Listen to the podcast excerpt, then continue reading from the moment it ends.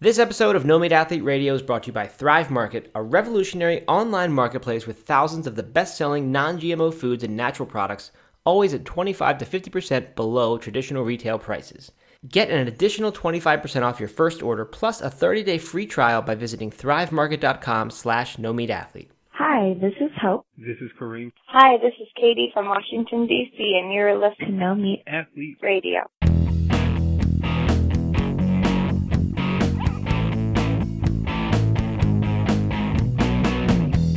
Matt, I'm a little embarrassed. yeah? Okay, how come? Yeah. You know, I, I consider myself a pretty worldly person.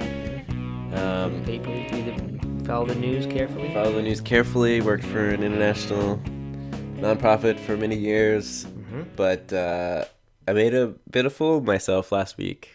Uh oh. Apparently, it is pronounced Qatar, not Qatar. Oh, yeah? Yep, you were right. I was wrong. Well, I wasn't claiming to be right because I I had just a week ago heard the people on the World Cup call it Qatar when talking about it, and I think they probably are, are briefed on what's the right way to say it, right? Not not the right way, but the way that whoever it was, Fox Sports wants them to pronounce it. So someone what someone uh, tweeted you? Yeah, somebody tweeted me with uh it, there was very nice, very nice tweet. I was just embarrassed. They uh, they were they were complimenting us on season three, you know, as we are getting lots of compliments on the new season. but then they uh they screenshotted the pronunciation. Uh, I don't even know what you call that. Like how you know how a dictionary tells you how to right, pronounce it. right? And it's well, they need to update the dictionary then because everyone calls it Qatar. So just like with when meanings of words change, they update the dictionary. Then we need to we need to get these you know make mis- mispronunciations make them valid. Yeah. Just keep bastardizing the language. just, uh, yeah, and also I've been thinking about you a lot because it was I guess it was we recorded this last Friday, and our last episode last Friday, and uh, you were taking your kid out for her his first round of golf, real golf on a course, right? And and I, I was just like like thinking about that all weekend about how much I would not enjoy that. Like not that I wouldn't enjoy taking my kid to play golf, but how much uh, kind of stress it would give me to think Right. about holding everybody up and everything. So how'd it go? Yeah, it, it went actually went really really well, surprisingly well. Um, we played with a friend of ours, and he and I were both just shocked at how uh, how little of that kind of stuff there was. We didn't hold anybody up. Thankfully, it wasn't very crowded that day, uh, but we never came close to holding anyone up. We kind of like went really fast the first two holes to just put a little distance between us and whoever the next group might be, and uh, it worked really. I mean, it, it was fine. Holden played really well. He he shot like a. We played nine holes, and he probably shot I think seventy eight or something, uh, which is you know for an adult golfer would would be not be a good score at all. But for someone's first time playing on the course and he's eight years old, uh, it it definitely was. It was not bad enough that it would slow you down. Really, we played at pretty much normal speed with him, so that was a big success for sure. I took him out. We went out again. Uh, I guess it was Monday afternoon probably for another Twilight round because he was he really loved it, of course. And uh, that one we were holding people up. I don't know what the difference was. Maybe it was just more crowded, but um, we actually weren't holding one. And then suddenly they, this group appeared behind us, like waiting for us to get off the green. And I don't know where they came from. They must have been playing through other groups because they were flying or something. But anyway, they uh, as that as we passed them on the next hole, sort of because the holes went one direction and the other. This older guy in the group was like, "May I suggest that you have him play from the junior tees, the purple tees?" And I was like, "Well, I've never heard of purple tees. I thought he was just, I don't know, just confused and thinking that purple was red." and and I said, "Well, he plays, he's playing from the gold tees, which is like the senior tees." And he's like, "Well, there's these purple tees that are 150 to 200 yards out from the pin, uh, that are really that's the junior tees, and that's where they should play from." So we we started doing that. I somehow had had not even seen these purple tees. Yeah, I've never even heard of that before. Yeah, because when I was a kid, there was we never had that. Like maybe you play from the Reds if you Right, were yeah. new. Um, but yeah, this kind of makes so we they, they were on other holes. A few of them only like had one random. I what I had thought before was a random misplaced Marker, thing in the in the fairway. Um, so it was just one, not even a tee box, not even a, a two of them that would make a line that you hit behind. But uh, but a few of the tees had had you know legit purple tee boxes that I just had never noticed. And uh, yeah, that, it, it kind of makes it like for a kid the way golf kind of should be. Like the way golf is supposed to be, for those who don't know, is that on a par four you you hit a drive and then you hit an approach shot into the green and then hopefully you take two putts and you make a par. So when you're a kid, that's entirely different because to get to a par four takes you you know six or seven shots, maybe more, and to get to a par five takes twelve shots. So it's like an entirely different sport almost when the kids are playing that far away. So this made it different where they could actually reach the green in the in regulation, and uh, I don't know. So we did it. We moved way faster.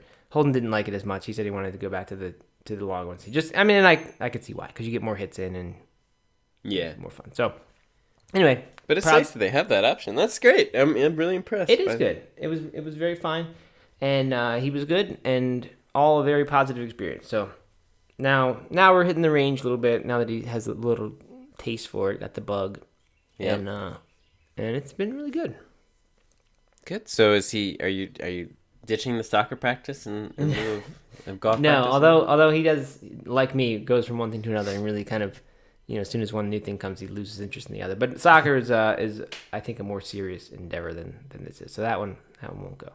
Speaking of soccer, Doug, I had a personal victory yesterday. Oh. my this my team who I play in this this summer league, and I'm not very good. I'm probably arguably the worst player on the team, least experienced, and you know therefore the worst.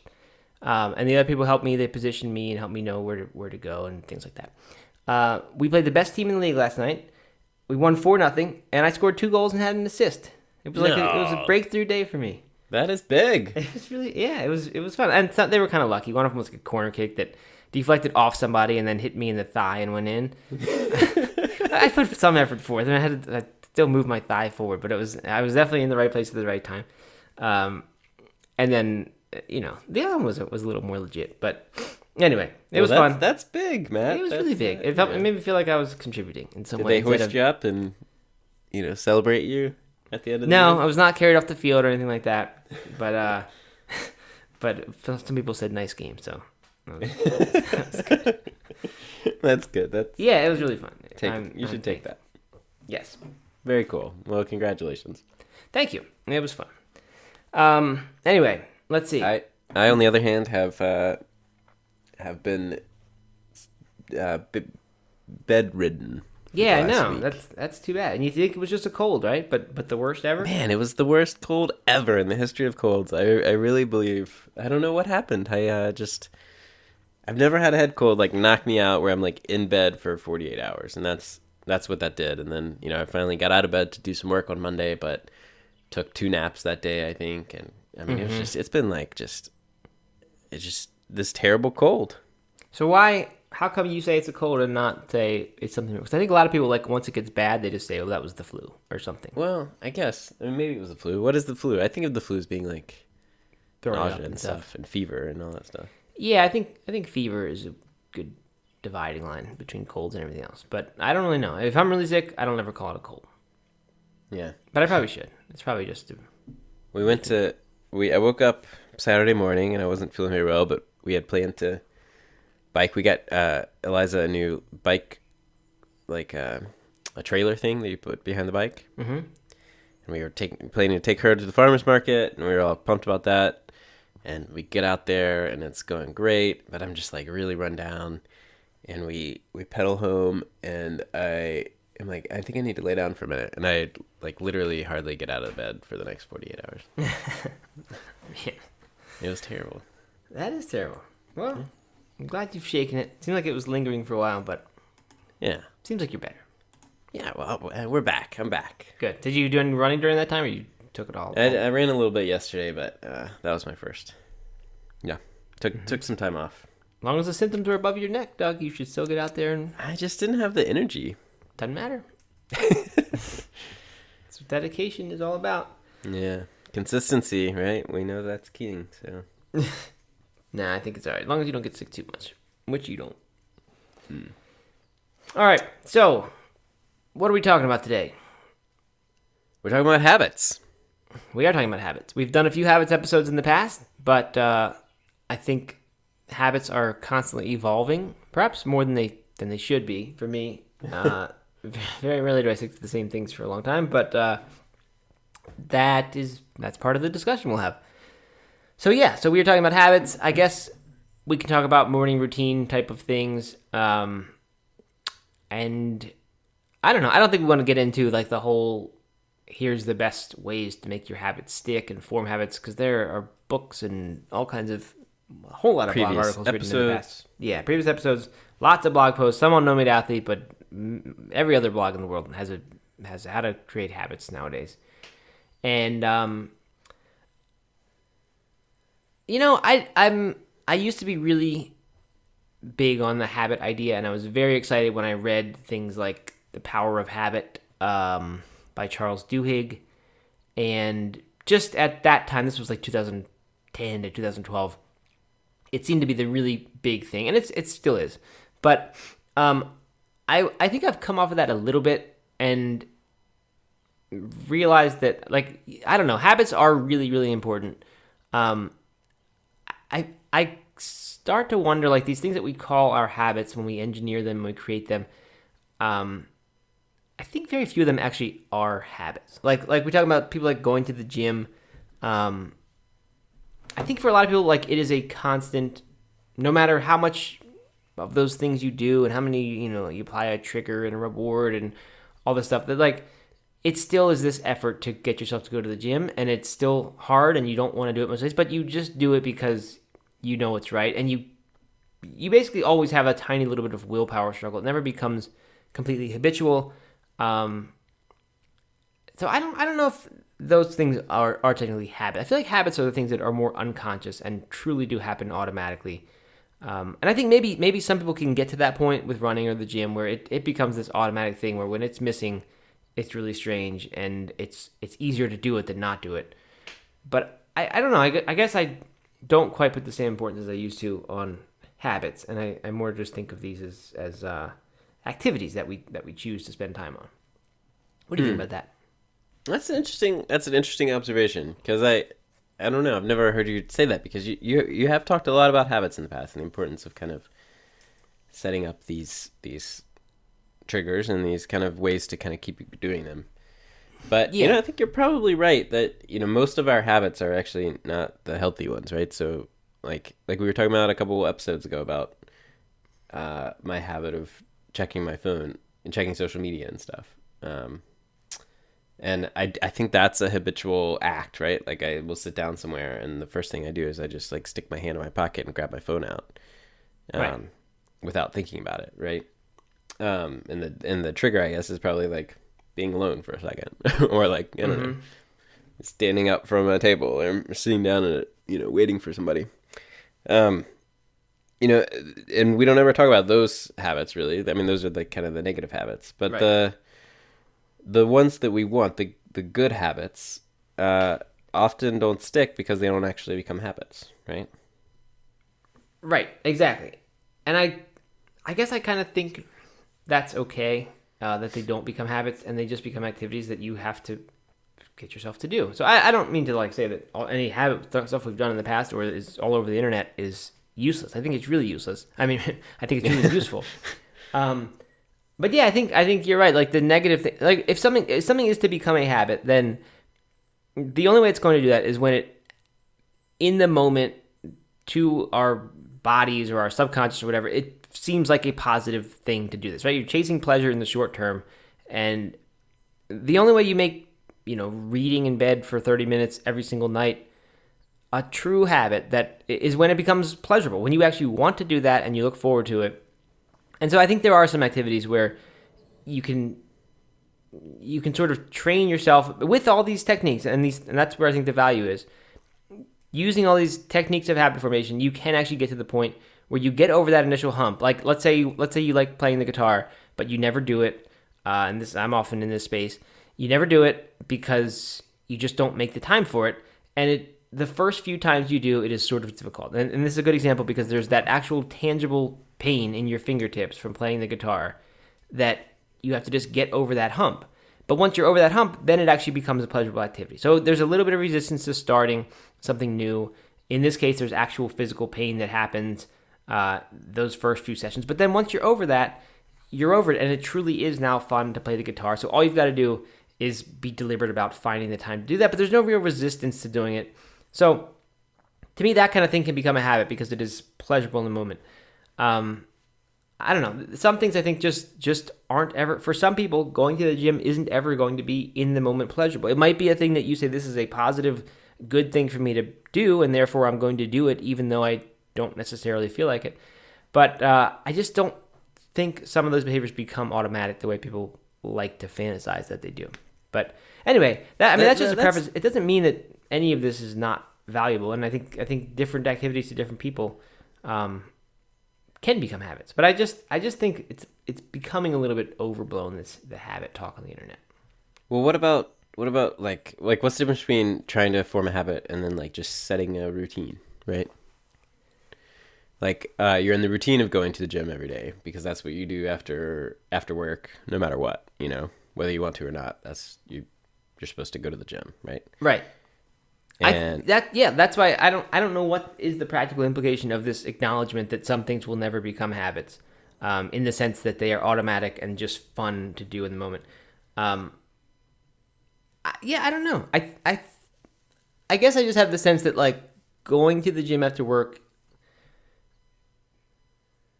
that it's always going to feel a little bit like a struggle, even when it's something that you're kind of at peace with and you're like, I do this all the time. This is what I do after work. I don't really like it. It'd be nice to take the day off, but I do it because it's good for me.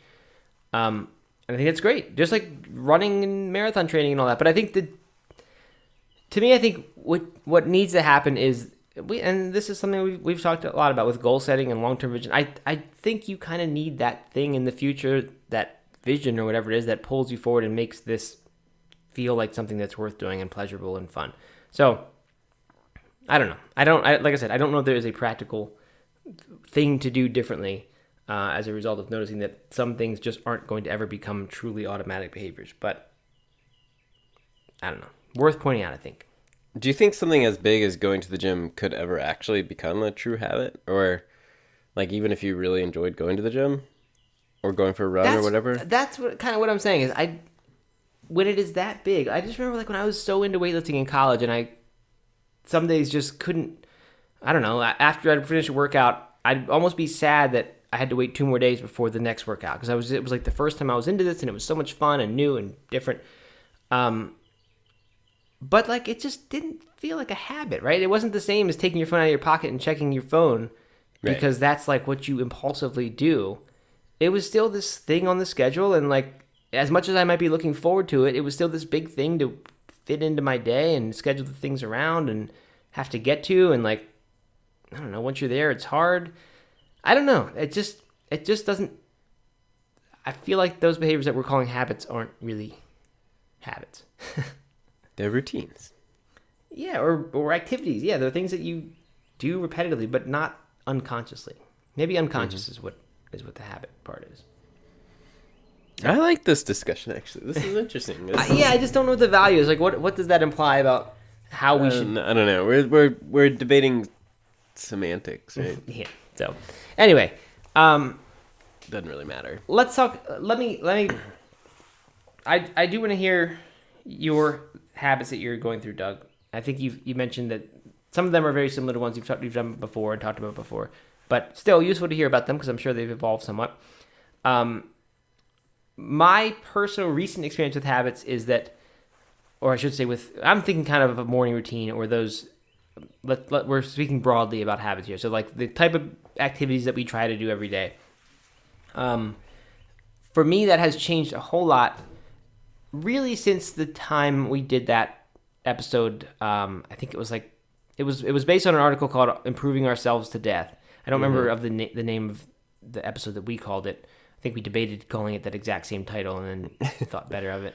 Um, maybe it was like, "Can we improve ourselves too much?" or something like that, or are we improving ourselves too much? But the idea was, I had read this article and for some reason it struck a chord and made me wonder if all the I mean my entire existence before this was built around the idea of getting better and with free time the things that are worth investing that free time in or, or spending that free time on uh, are things that are kind of delayed gratification things that will make you better or in a better situation in the future rather than pleasure now. And that's not to say that there's no time for pleasure now, no room for pleasure now. Of course, you know, you need some bit of that. But my thinking had always been, you know, set up routines, um, create habits, do things that will improve you and make you more likely to be happy in the future than you are now. And that's that's where a ton of the interest in the Tony Robbins and all the personal development stuff came from. But anyway, so I we read this article, we talked about it, we we debated it a little bit, and it really kind of rocked my world in that you know one part of my world. And I didn't make any decisions. I didn't say, well, this means I'm no longer interested in that stuff because I didn't really know. I just found it really eye opening to see that there was this other perspective that that basically said this stuff is all you know misguided and really what we should be doing. I mean, it wasn't quite as uh, cliched as like we should just be present and live in the moment. Um, but it was sort of like it just pointed out some of the dangers and problems with always thinking that we need to make ourselves better. And I said, well, I'm, I'm gonna, I don't know what I'm gonna do about this, but I'm not, I'm just, I'm, I am changed by this, and I'm going to just kind of move forward, seeing what happens.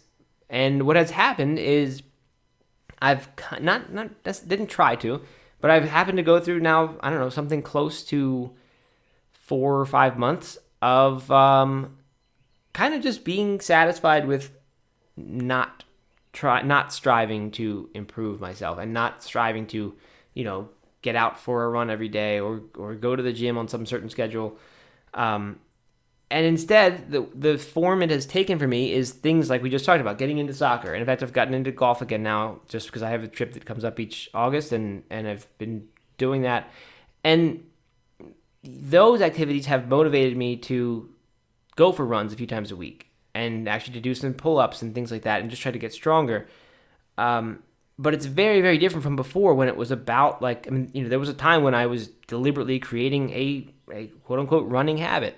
And I would, I would do all the activities and start small and gradually increase. And I had a plan to increase and it worked. And that's how I ran my first 100 miler because I put in three or four months of, of running without a watch and just going out for a run, but always, I'm sorry, running not for distance, just with a watch. And I just set my watch and run for, you know, five minutes more each week. And it, and it actually worked. But that form of running is entirely different from what I've been doing recently, which is like, you know, I know I have another soccer game in a week and I'd like to be in a little bit better shape than I was last time. So I'm going to make sure that I get out for two hill workouts and maybe a speed workout between now and then. And, uh, it's been very different, and and it has. I, I can't say whether it's better or worse. Uh, I want to chalk it up to the old seasons of life thing that feels like this is what's right for right now. But um, you know, it, I'm definitely going through something new, and I think it just it just brings with it different emotions. Every now and then, I do kind of get into a panic, and I'm thinking, man, what what am I doing? I'm I'm, you know, uh, floundering here. I'm not sticking to anything really in a dedicated way. I'm kind of just flying by the seat of my pants. I don't know, but it's, but it's it's been a learning experience and it's been good. So yeah, well, I mean, on the question of whether it's better or worse, I mean, I guess it depends on what your goals are, right? I mean, like if your goals are just to kind of have fun and explore, you know, whatever is exciting in the moment, then I think you're doing the right thing. If, you know, if you had a hundred mile goal, like or something like that, then obviously a more structured right. program would. And and that goes back to that same conversation around should we have big goals like that, mm-hmm. uh, or is it, or is that just really a form of self improvement? And some of those, you could say that it's both. A hundred mile goal in some ways self improvement, but in other ways, it's it might be just something that fulfills you and brings you joy or, or scratches some itch that you have to scratch. So, yeah, right. Yeah. I think I, I think that's something that I've been struggling with, especially with my own running. Is like uh, whether I should force myself to have a big goal, mm-hmm. you know, so that I can stay on track, quote unquote, or whether I should um, just kind of let go of a big goal unless one comes to me, right? Right. Unless I just naturally tend to have one. Because in the past, you know, one of the strategies I've had for staying fit and staying on top of things is to basically constantly have a race goal in mind, right? So as soon as one ends, you know, I'm, I'm looking for or already signed up for another race that I can you know, I might take a little break, but that that I have on the horizon to keep me on track. Uh-huh. Um, and I haven't been doing that the last like two years, and um, and you know, post the hundred miler in the spring, um, you know, I had a bit of a like post race blues, you know, and I just didn't know what to do and felt really unmotivated and kind of lost with my running and uh, kept thinking that I needed to go ahead and sign up for another race or find something else that would look. And nothing so- seemed all that exciting. And, and it wasn't until a couple weeks ago that I really finally got excited about another goal before and it was just kind of a natural one that um, you know that kind of came out of nowhere Mm-hmm. so And what is it? You told me about it, but you haven't said it on here. I don't think. oh okay so there's this route I probably I maybe talked about the route think it might before have been on a Q and A session, but not a podcast. It was. I think I it was could be on the but- Mm-hmm. one of the academy Q and A's. Yep. Uh, there's a route called Pitchell, which runs from Mount Pisgah to Mount Mitchell. It's about sixty three miles long, I think, um, all along the Mountains to Sea Trail in North Carolina. It's just kind of it's not a race. It's just a route that uh, some people around here have run. Um, it's I feel like it's a little bit of a rite of passage for long distance runners, uh, ultra runners uh, in North Carolina. So um, um, that's one I want to do. It's one I've been talking about doing for a long time because there's like a group that goes out and does it every year. Uh, but what has gotten me really excited is this idea of doing it un- completely unsupported, self sufficient, not using any aid or any people or, or any of the kind of like there's you know there's different stops along the way that you could fill up water or anything like that, but to completely do it on my own and uh, carry everything I need except for water, which I could pull from streams and things like that. So So you're not even allowed to get the water at the aid stations. no, like there's a um, well, there wouldn't there aren't any uh, like actual aid stations, but the, you know there would be like like the uh, folk art center is is along the trail. Um, so yeah, I couldn't go in there and use the bathroom and get water from there. I would need to completely rely on the resources Wow. available to me. Seems Yeah. like a recipe for getting sick again. well, I would filter the water, Matt. okay. Uh, yeah, have a little So that- little pocket filter. I think that's really interesting. Um, and I think I wonder if I mean, first of all, I I think it is generally a good philosophy to not force goals. I used to have the exact same thing with marathon running. It was like I my advice, and I wrote this on the No Meat Athlete in the old days, was have a race that you even, if possible, signed up for before you finish your current marathon Yeah, because otherwise you're in danger of what I often did was go three or six months with nothing because I just just inertia kind of I didn't just kind of took a break after the race for two weeks and then and then I would have no reason to really start again. So without meaning to take a break from running, I would take a break from running. So I said, therefore, have a goal always in place. Um, but I found, like you kind of did, that then you start signing up for things that don't really mean that much to you, and you're just doing them for the sake of doing them. And I don't think I could be wrong, Doug, but uh, it, it seems to me you wouldn't have it wouldn't have happened upon a, an event like this or whatever you want to call this, if not an event, um, an adventure. an adventure like this, if you were busy signing up for fifty mile races or hundred k or whatever as soon as you were finished a previous one. I, Yeah. it seems to me like you just kind of I don't know your mindset changes because you don't have something like that and you're kind of open to ideas and then eventually one comes along that inspires you and makes you actually truly genuinely excited to get out there and train for it. Yeah, and and even kind of the odd thing about this is like after the hundred miler, I was like, well, maybe this year is the year that I'll I'll join the group and do the do the Pitchell run with the group, you know, which is like like there's somebody who goes out and drops a bunch of aid for you, and so it's like not an official uh, race or event, but you know, people kind of organize and do it together. Um, and I was like, well, maybe this is the year that'll do that. But that just, it just wasn't excited. Like it wasn't getting me motivated or excited. Even though this is the exact same route, for some reason, when it occurred to me that I could do it on my own and kind of started playing around with that idea of um, being completely self sufficient, and which is kind of the anti way that I just ran my last hundred miler with a bunch of pacers and a big crew and all this stuff, you know. Just, but to be like out there completely on my own and do something that's like big and challenging, but completely independent. That was what got me so excited, you know. So the route is is exciting to me, of course, um, but the route with in the supported manner wasn't nearly excited for me. It, like it took me a while to kind of figure out what it was that um, that was exciting, and and then and now I'm like I'm completely, you know, it's like the last few weeks I've been way more motivated than I have been in months. Um, Mm-hmm. Unfortunately, I got sick, and so you know, as I was starting to ramp things up a little bit, I kind of took a bunch of time off. But um, I don't know, I'm just feeling fired up in a way that I haven't been in a while, which is which is really cool. That's really good. Wonderful. Are you going to uh, break out Eliza's baby stroller and, and push your supplies in that, like like Dean Karnazes style? I don't think you can do that on these trails, but uh, no, I'm gonna have I'm gonna have a larger pack than uh, than I would wear during a race or something like that. But Right. I'm gonna go pretty streamlined. It's gonna be pretty minimal. Oh yeah. Yeah, it'll Wow. be interesting. It'll be an interesting experience about like I'm gonna try to get a lot of calories from from um, like in liquid form, so powders that would be really light and easy. So it- it'll be a completely different kind of strategy, nutrition, and everything strategy than what I'm used to. Um, but I'm excited to kind of report back on it and see how. It Yeah, feels. I am too.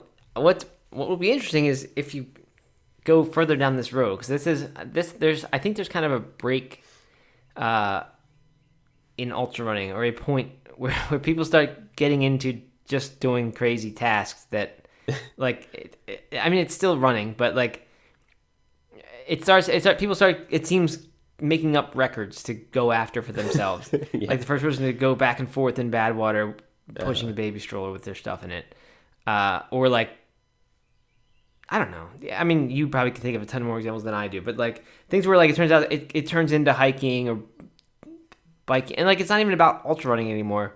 It's just about traveling from one place to another in some with certain restrictions, and then you're the first person to ever have done that yeah, obscure thing, Yeah. uh, which is kind of cool. I don't. That's not not way to Uh, challenge the first time, I the first time I remember hearing it, one of those me being like, "What?" was uh, yeah. There's the the rim to rim to rim on the Grand Canyon where you like start on one side and you run to the other side and you come back. Mm-hmm. It's about 50 miles. Pretty popular route. Um, doesn't feel like that, but somebody I read somebody did did it like did three crossings, so rim to rim to rim to rim to rim. So Okay. six rims, and I- and and it was like hailed as this like first time ever somebody had done that, and I, it's just like like what's the point of just kind of going back and forth on the on the canyon? Like like that's cool, and I get it. It's like an amazing effort, and you know I, I applaud that person, I just don't don't really get it. Um, Right. Well, a lot but I don't know. I don't think I'm I don't think I'm really going down that that way. I mean, this is an established route, and Right. um, Yeah. but and I, just want to see like how I can how I can you know how I can do it without all the support, without all the things that I've grown accustomed to in the racing world. But then one could argue that bringing gels and things like that is kind of cheating. Yeah, maybe I should just pick berries. I think I think you need to forage. Just eat what's along the route. Got to learn learn which mushrooms I can eat, and Right. See, it, it, I mean, I don't think you're going to go that way, but No. you easily could just start adding new things like that, yeah, you could, you could. or do it People all do it. keto. A full Yeah. keto compliant. Pisgah, whatever it is, Pisgah Mitchell, Anyway, first person ever to do it, keto compliant. first person ever. Um, all right, good. only only known time. I like I like that instead of the fastest known time, the only known time. like, well, I don't know if that's a good thing. All right, so um, yeah, so I guess the the risk of that approach is that your fitness, I guess, could suffer um, if you were to say, if you were to say, I'm I'm not going to have like you know, if, if I had stopped having the marathon goal and I had allowed myself to flounder and not do any running, then what eventually happened for me, and because once I adopted this philosophy that I wasn't going to set goals artificially, I was just going to wait till I was inspired. I ran my hundred miler, and then I nothing else came along, and I kind of haven't really gotten back into running in that way again. Haven't haven't really trained for a race race or anything since then. Um, but it led to other things. It just took several years for me to get into. Uh, now I'm back now I'm into the soccer, and that has me back running.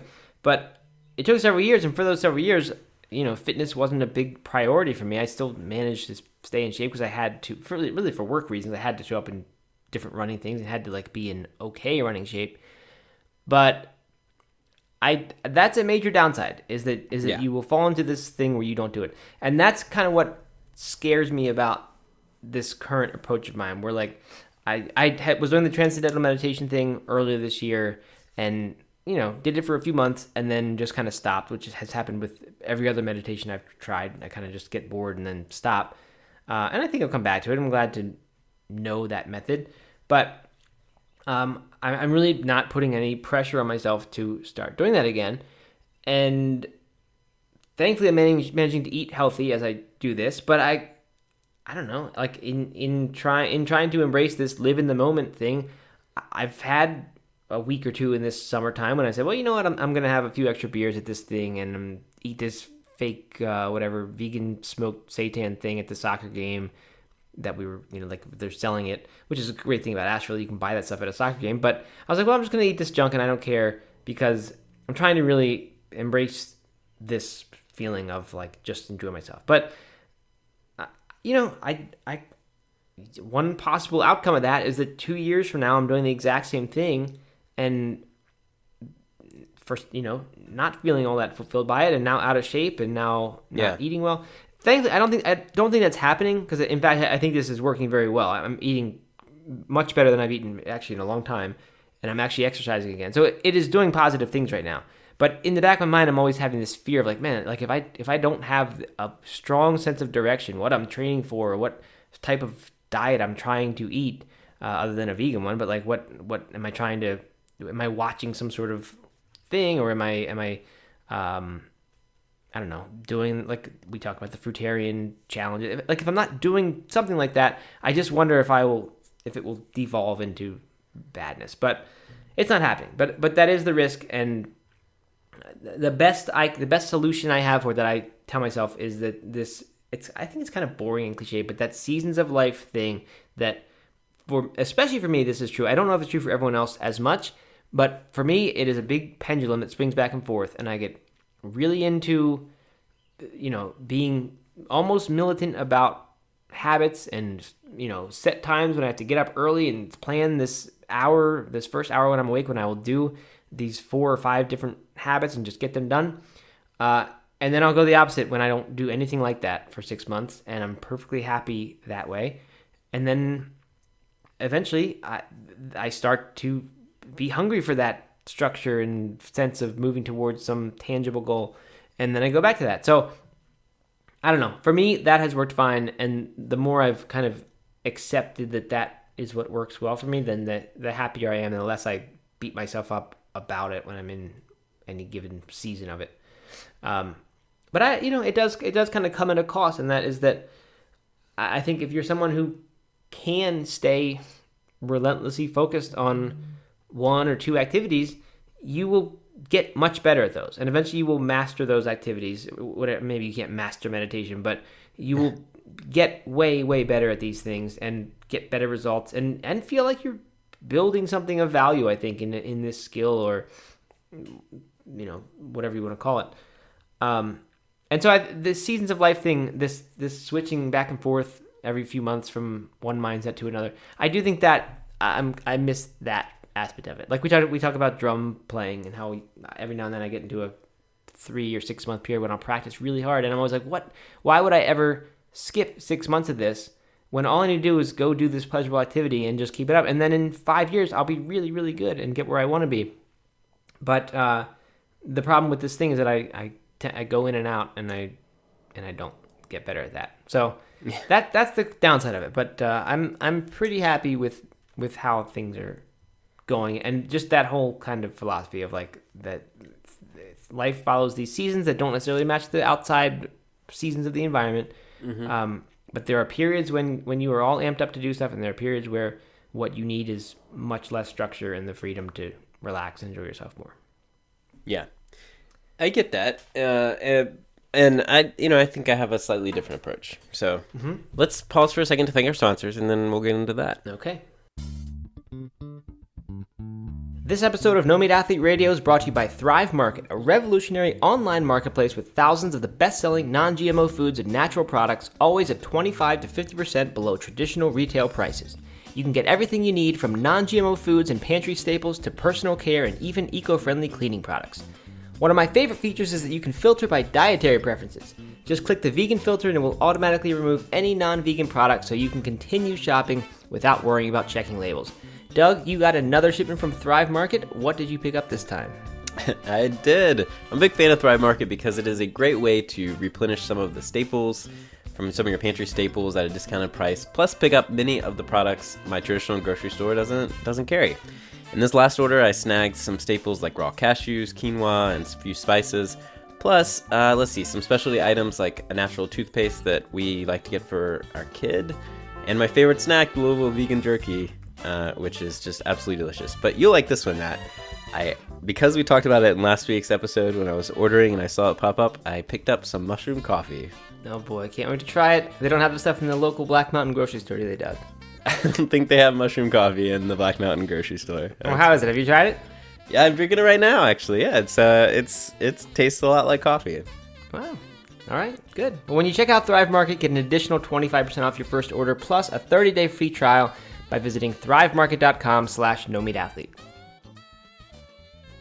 Yeah, I, I, I absolutely understand what you're saying about the seasons of life, and, and I think that that's something that I have come to accept as well. You know, maybe not in the same way that you do, uh, or as dramatically as you do, but um, you know, like like we were saying when when I first started training for marathons and and you know becoming a quote unquote runner uh, as I as I pictured in my head, you know, that meant running all the time, you know, five days a week, no matter what. Um, and uh, you know, and I would force myself to to train for another race just to keep doing it. And I did that for years. Um, and for the most part, I liked it. But then there would always be times when I would be training for a race that I was unmotivated for and didn't really want to run, and kind of just forcing myself through the through the process because it felt like that's what I was supposed to do.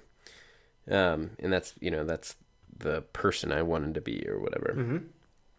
Uh, but now you know I don't I I still want to be the person, you know, the the the mountain trail runner, you know, and uh, and that's what brings me so much joy. And see, the thing I you know I think maybe one difference between you and I is that um, like there are fewer.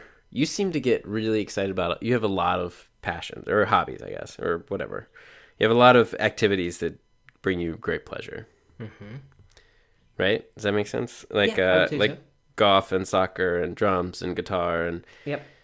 you know cooking and and all these things. Uh, and and I maybe you know maybe just our personalities are different or whatever. But there, I feel like there are fewer things that I get really into. Um, and running has been the consistent one, of course, for the past several years. Um, you know, and, and drumming, and you know, my band is another big one. Um, uh, disc golf, of course, is kind of my my other big one. You know, and these are like not including anything family related or anything like that. But, um, you know, I, I think that what I do, what I've tried to force myself to do during the past few months of when I've been, felt unmotivated after the last races is like I know I'm gonna get back to that. I know you know I love trail running. I love ultra running. Um, I don't want to give that up. Um, so I don't want to put my set myself too far back. And so the thing that like I have been making myself do over the past few months is to have some sort of fitness routine every day. You know, whether that is going out for just an easy three mile run behind the running stroller that isn't really serving me to become a better mountain runner. Right? But it's getting me out there. Or to do spend 20 minutes to do some, you know, some sort of strength work. Or to play disc golf or do some sort of activity that's going to give me some sort of fitness and I and I have tried my hardest to make that a routine to do every single day. Um, and you know, it's it's not a habit like we were talking about earlier. Like I, many times, I have to force myself to do it. Um, but it's this kind of routine or activity that um, that I've tried to I've tried to instill in, in myself to do every single day um, in order to not fall too far behind or too far out of the loop when I do get remotivated when I am excited to start running and training again. Yeah, I think that's I think that's really important, and I think that's a great uh, distinction um, between us. That I tend to get bored with any one activity, so switch to something else. Um, and I think that's I think in you know neither of these is better than the other. In many ways, I, I think yours is uh, great because, like we said, then you if you only have one thing or one main thing that is a constant, then then you keep getting better at it. And especially if you're doing what you're doing, where even when you don't feel like doing it or you're not that motivated or inspired to do it, um, you've got something else there that's sort of a substitute activity that, that or a default activity, I guess, that at the very least prevents you from losing ground in this thing that is so important to you. And uh, I think that's really great for that reason. So I was trying to think of uh, any sort of parallel. And the only thing I, for me, like the closest thing I have to that is, I mean, this is strange, but like that personal development stuff, that that Tony Robbins stuff, which seems, I don't know, so artificial in some ways compared to something more like you know what you're saying, like do fitness for 20 minutes a day, um, or even meditation. things like. These things where you're kind of maintaining the operating system, so that so that you know you're you know you're at least being mindful about what you're spending your time on, and you're kind of bringing everything you can or your best self to that activity, regardless of what that activity is. So I think that's uh that's interesting, and I think I think perhaps what has been so scary for me recently is has been that I've given up even that, uh, kind of intentionally, like saying like I'm gonna you know not not pressure myself into doing the morning pages every day or some sort of reflection activity like I used to do almost religiously. Um, because it's scary. It's like now, it's like, well, you know, if, if I don't have that anchoring me in place and anchoring me, then, then where, what am I going to go off into? So that's, that's the scary part. But, uh, I, I think that's really, really good. And I wish that I, like I said, I always wish that I had something like that where I could keep, um, you know, just keep, just keep something going so that I don't lose ground in activities that are really important, like fitness, uh, like music, right? I would, I would love to do that. And maybe I should do that. Maybe I should have a fitness habit that runs in the background.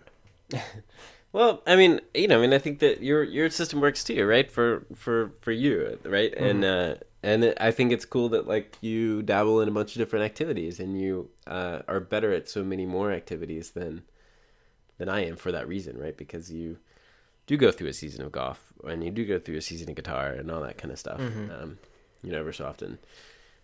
Uh, Jack of all so- trades, though, Jack of all trades, a rena- true Renaissance man. You are but the master of none. yeah. Well, I mean, you know, I just think it's different, right? So, I mean, my my approach is what what keeps me kind of rolling, um, because because I think that I, you know, you're talking about your fear of just kind of feeling stuck and not, you know, like losing everything.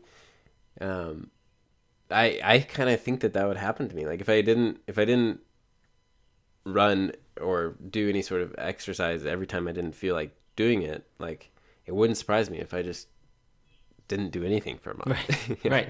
I mean, but you know, but at the same time, like I love getting outside and I love doing those activities. Um, you know, I just I feel like I would fall out of it fairly easy uh, if I wasn't, you know, w- when I was unmotivated. When I'm motivated, of course, I have no problem with that at all. But Right.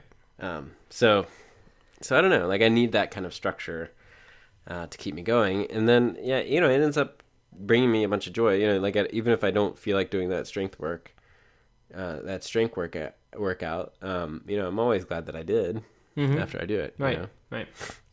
Or like Eliza and I have gotten in the routine of of going on a stroller run where we do like a three and a half mile route and about two miles in is the playground and we stop and we play for a while and then we get back in the stroller and run home and it's like it's just a lot of fun like you know it's a it's a it's a not a productive run in the fitness sense but um it gets me out there and it's an opportunity for us to play together and it's fun. Yeah, and it does it does maintain something. Aside from all the benefits of doing something like that with your daughter. Um, yeah. just- oh absolutely. you- You're saying it's not a productive run, but but it's it's better than not running, and especially Absolutely, especially if you go for months of doing just that instead of just not running, uh, you're in a way different place after those months. So yeah. I do think it's valuable for that. All right, well let's uh let's. I don't think we really made much of a promise here, but but in case people did go into this thinking that they were going to learn our uh, most important habits, what uh, what are the things that you you are doing uh, on an ongoing basis? Is it just the fitness thing, or do you have other things that you're trying to do each and every day or most days? There are a couple, a couple more things, not too many more. So um, the first one I actually picked up from you, which is to make my bed every morning. Mm-hmm. Um, and it doesn't always happen because Katie is often in bed when I am out of bed. But Just make it a just build her into the bed. well, one of us does it every morning, and and that like. There's something, you know, you said that a long time ago, and I was like, I, you know, whatever. but it really, like, it feels like you're setting yourself up for the day. You're just like, you know, making a nice, clean space for the rest of your day, even if you're not in the bedroom for the rest of the day. It just feels uh, like you're kind of starting, you know, Right. Jump starting something. I- It's I setting don't the tone for the day. And there, there's a book about this. I haven't read it, but it's it. I think it's just called "Make Your Bed." It's some military captain, whatever guy who writes about the you know the the importance of the tiny discipline like that. But it is true. Like at the beginning, you you can either choose not to make the bed or you can choose to make the bed as your first thing of the day. And if you choose to do it, it seems like you're kind of putting yourself in starting off on in the right direction. Just like having a smoothie or something a healthy breakfast. Uh, you know, I don't know how important breakfast is as a meal, but but making a good choice to start off, I think that makes it more likely you can make a good choice later. So that's I think it's important. For me, the bed thing was really like, and I we haven't been that good at it recently, but I'm kind of back to it now. Um, I always associate that with like being an adult and being a grown up, and I, I realized when I was that's like thirty, so, into my thirties, I was like, we don't make our bed, and every day it's just messy. And and there was always this picture of like, well, one day once like life is in order and everything's good, we're gonna start making our bed. And I was like, thirty years old, we're adults now. Like, when when is that gonna happen? If not now. so that that's, my very motivation. true. That's very true. Yeah. yeah, It All is right. kind of embarrassing if someone sees your unmet. that that's un- very embarrassing. Um. All right. So that's one. Another one that uh, I'm just starting. It's like starting maybe two weeks ago. Uh, our neighbors have huge, massive blueberry bushes that overflow into our yard. Um, and so I've been, uh, you know, this this one will end at some point in the next few months. But uh, every morning I'm going out and picking blueberries for breakfast. Oh, they don't mind this.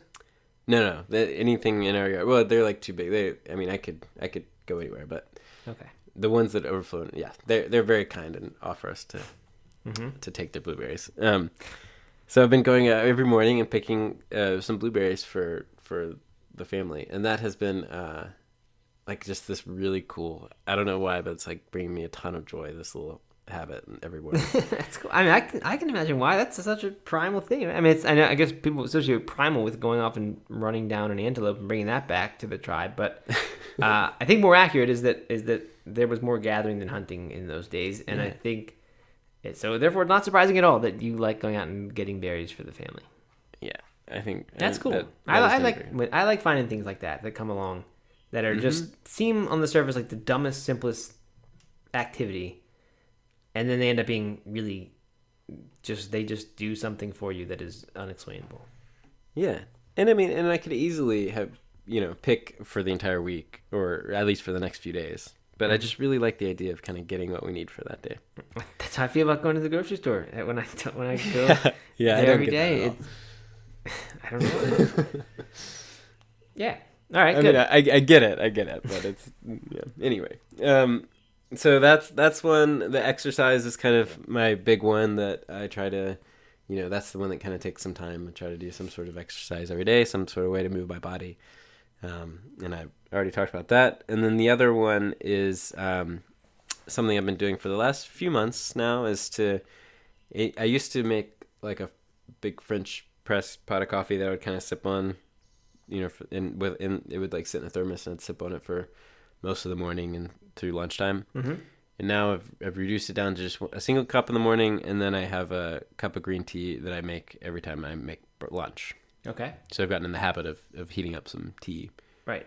And now your single cup is mushroom coffee. And today my single cup is mushroom coffee, which uh, interestingly, as it's cooled down, has started to taste a little bit more like mushroom. Is, is there coffee in it too, and mushrooms?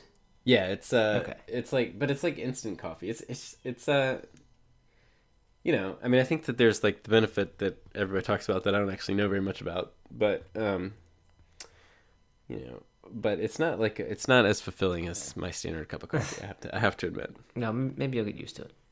Thankfully, Thrive Market has coffee too, so you don't have to you just get mushroom get the good stuff. All right, good. What else? Any other habits, Doug? Or is that yeah, that's that's about it that I'm kind of focused on at the moment, mm-hmm. and good? I'm feeling pretty good about those, honestly. Good. I like that. Yeah. How about you? Um, so like I said, I don't have a whole lot of structure anymore recently to my days. I fully expect that I will get back to that, but um, right now don't. I do. I think in the back of my mind there is a I want to do something fitness related each day, and that's driven by um, the golf and the soccer hobby. So like if I go out, Hank Haney, who used to be Tiger Woods' teacher, has he says if you just swing a golf club, t- take an iron and swing it hundred times in your yard. In my case, I do it sometimes in my soccer room. Um, just swing it 100 times each day. You don't have to hit balls. He said you'll strengthen your muscles, you'll groove the swing. He said it's possible you'll be grooving some bad habits, but basically, like you said with the running, uh, the this you know you said it's a run that maybe not be productive. It's better than not doing anything. And so even something like that could just be um, this. I think it's called the Iron Gym. I've, I know I've in the past on this podcast said the wrong name for this product. It's one of those as seen, on TV things that goes in the closet door frame. Um, anyway, so I, I will do Yeah. push ups, pull ups, and sit ups with that thing. Um, or I'll go for a run, or I'll have a soccer game, or I'll go to the driving range, and just I'm just trying to do something that is active each and every day. Um, but it's not it's not like there are days that happen where that ha- pass where I realize I didn't do it, and, and I'm fine, and I don't make any crazy effort to get it in. Uh, I have that. I still have the uh, kind of I call it fruitarian, but that's not really accurate because it has, involves nuts and things like that. But I tried to, other than my one cup of coffee, I try to eat only raw food uh, until noon each day. So usually that takes the form of big banana smoothie with some walnuts and flax seeds, maybe a few berries sprinkled in there because I do like to get those berries in, um, and then perhaps big salad at lunchtime if I am hungry and it's not noon yet. Then I'll have a big salad first.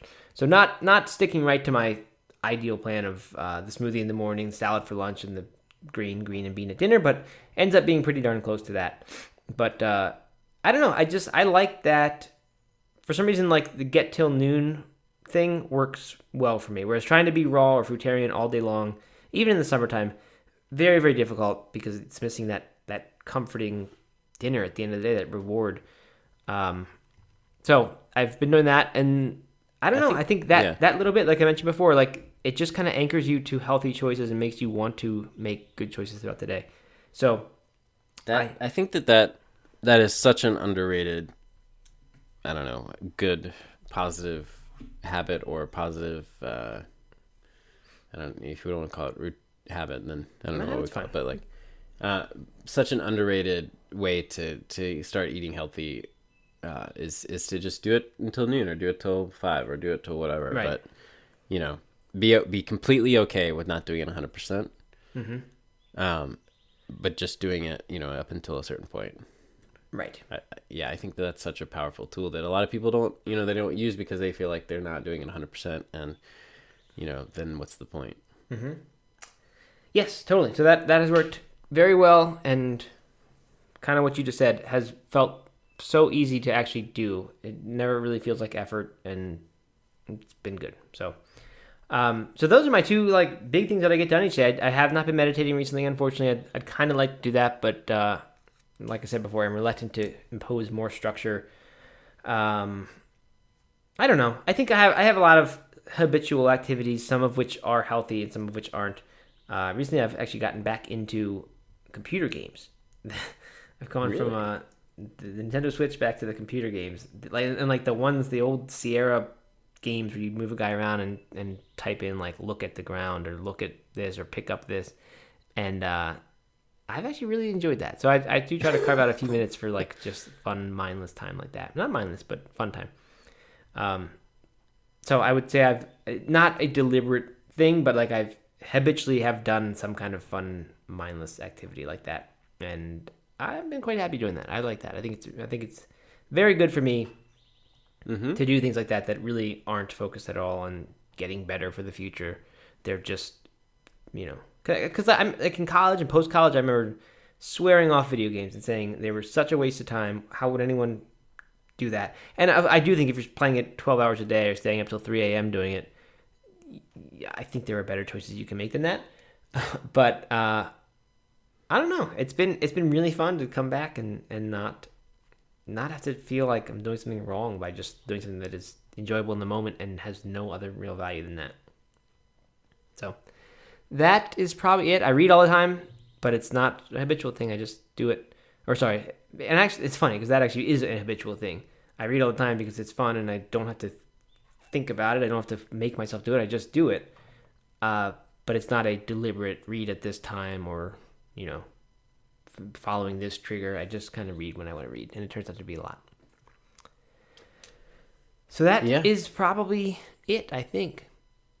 Well, good. Well, it sounds it sounds like we're doing all right. I wasn't sure how this episode would go since neither of us are super into habits at the moment, um, and kind of both feeling a little, uh, or at least coming off of some times when we're feeling a little unmotivated. But um, this was good. This was an interesting discussion, I think, for me anyway, and uh, I'm glad we had yeah, it. I think this is this is in sharp contrast to our previous habit episode. So if Definitely. you want that other perspective, you should listen to those. Um, I mean, they're not entirely different. We talk about some of the same habits. I just I think we just maybe place a little more importance on having this structure that helps you do them every single day without fail than we do in this one.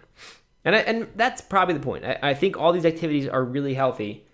My approach these days is to uh, kind of do them. I don't, I don't know if for their own sake is the right word, but my, my best example is the soccer thing. That the soccer thing has has gotten me to want to do fitness, so I do fitness now. Do fitness meaning running or whatever I want to do with the Iron Gym. Um, I do fitness. rather than saying I'm going to run at this certain time every single day for this long, just for the sake of doing that.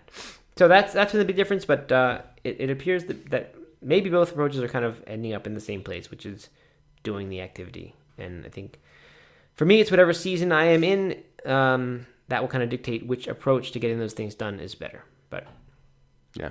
so there you go. Um, hope, hope speaking speaking of uh, listening to old episodes, I got to give a shout out to uh, Bianca Phillips, who uh, just posted in the Pulse uh, Facebook community, which is the Academy member group, um, that she just lis- finished listening to all the old episodes, every single that is one. amazing. And she's, I, I was, I responded and said, I can't believe she still wants to listen to us talk, and she said she did. So I mean, I, I, I don't think either of us, Doug, has heard all the episodes. That's true. that is true, actually. Because yeah, if there's an interview there or something like that, we don't necessarily fully listen to Right. And there have been a few where I was sick or something and Yep. or whatever and you and Matt or you and Sid did it. Um Yeah. That's funny. That's a good point. Yeah, it is. So, way to go. I wonder if there's anyone else who has done that.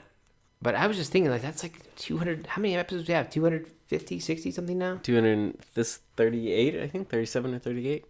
Okay. And they probably don't average an hour, but No, but it's a lot of time. gotta figure that's But you know, if you 200 if you're listening to us on your long runs and all that stuff, I mean, that's just uh, that's uh that's that's cool. It's a lot of time of of listening to us ramble in your ear, but I know I almost feel bad like that we're that like I feel responsible like we better be not just making good episodes but giving good advice because that's Yeah, that's true. That's true. no, but I, I, I, you know, big shout out to Yes, her. and, and to thank you. anyone who, any, anyone who sub- listens to a bunch of our episodes. We're incredibly grateful for all of you. Uh, it's been, it's been a fun journey.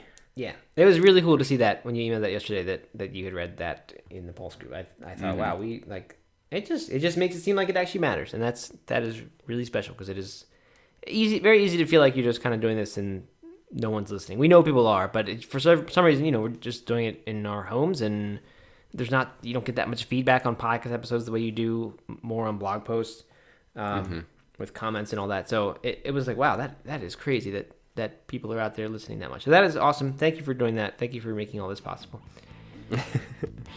Absolutely.